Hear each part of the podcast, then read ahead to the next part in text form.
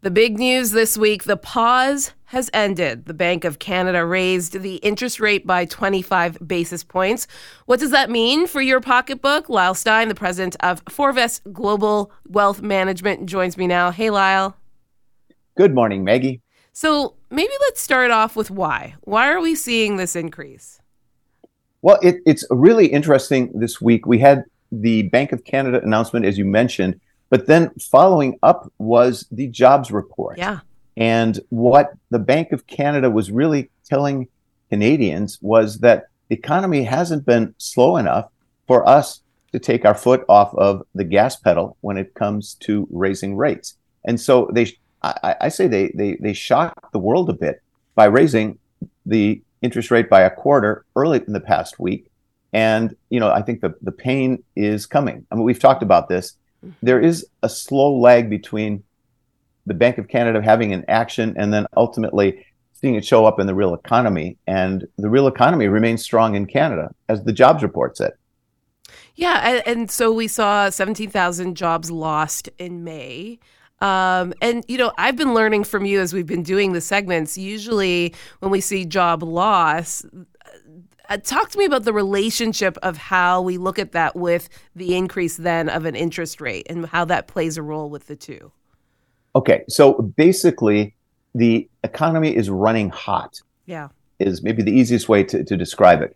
Uh, unemployment was down. We ticked up a little bit this month, but it's still at uh, quite low levels. Uh, employment in general has been up. You know, um, we, we've added a lot of jobs past pandemic. Yeah. And that keeps activity strong. Activity strong means uh, companies can raise prices, and whether they be private companies or anything, they're raising prices on the basis that, hey, here's a chance to recoup some of those losses that we incurred during the pandemic.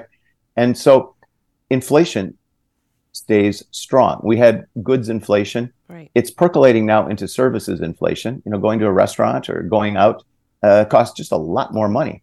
And so all this is keeping pressure on the price level, and the Bank of Canada has to slow that down. And it really only has one blunt interest interest uh, rate weapon that it can use. So it raises rates, and it did it by a quarter. Uh, and the idea is to take an inflationary psychology out of the market. Hmm. And so, will we see it continue to go up this year? Uh, I hope not. Yeah. I, I, say that. Um, we'll have to wait and see. And I think the, the next test will be the Fed, who has a rate announcement, I think this week or next. But the big one will be what happens in July. Mm-hmm. And if the economy shows the continued, I would say, slowdown impacts that we saw on the employment front this week, we can expect the Bank of Canada to hold interest rates at this level as opposed to yet another 25 basis point increase. I mean, it's getting it's getting pretty pretty tough out there if you have a variable rate mortgage and you're very concerned if your five year mortgage is now running, rolling over. Yeah.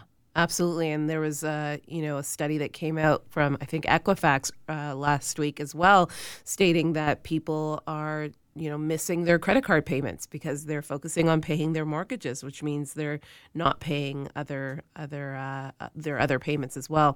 Um, so as most as we keep continue to struggle to make ends meet, we're also struggling to support our elderly parents as well. A recent survey found that out of 926 people uh, who provide financial support for their parents, 52% say their parents lacked retirement savings, and 10% said their parents had outlived their savings. I will be. We've talked about this before, Lyle. This is my worst nightmare: is that I'm going to outlive my savings. I'm. I, this is so important for me that I'm saving for my retirement. Does this surprise you when you hear these stats? Uh, no, it it doesn't. Um, you know, we lived in a world where the CPP has been a great addition to our private savings, mm-hmm. but in many cases, saving has been very, very difficult. Plus, many of the, I'll, I'll call them older people, uh, didn't get the returns that they were expecting in the last 10 or 12 years, which would have provided for a relatively secure retirement.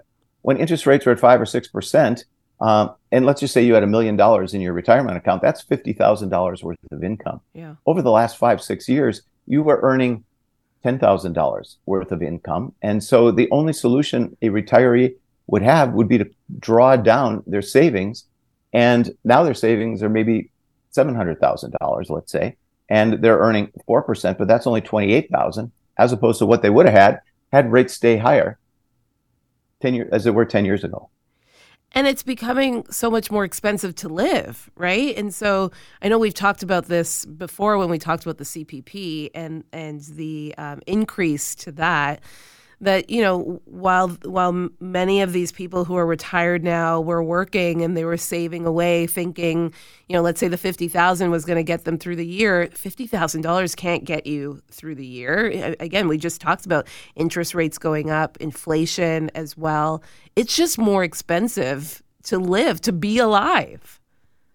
And what we didn't mention is that dreaded T word taxes. Yeah.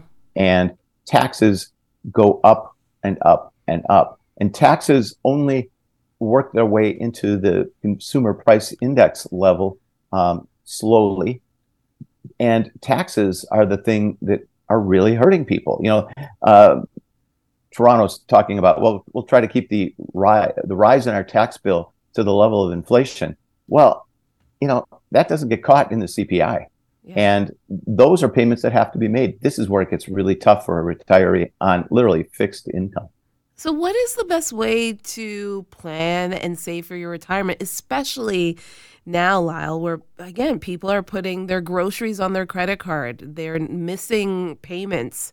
Um, it is so hard. And I know you've said, you know, take take 10% or whatever it is out of your pay. But that's hard when you're just struggling to make ends meet and your mortgage keeps going up and up and up, especially if you have a variable rate.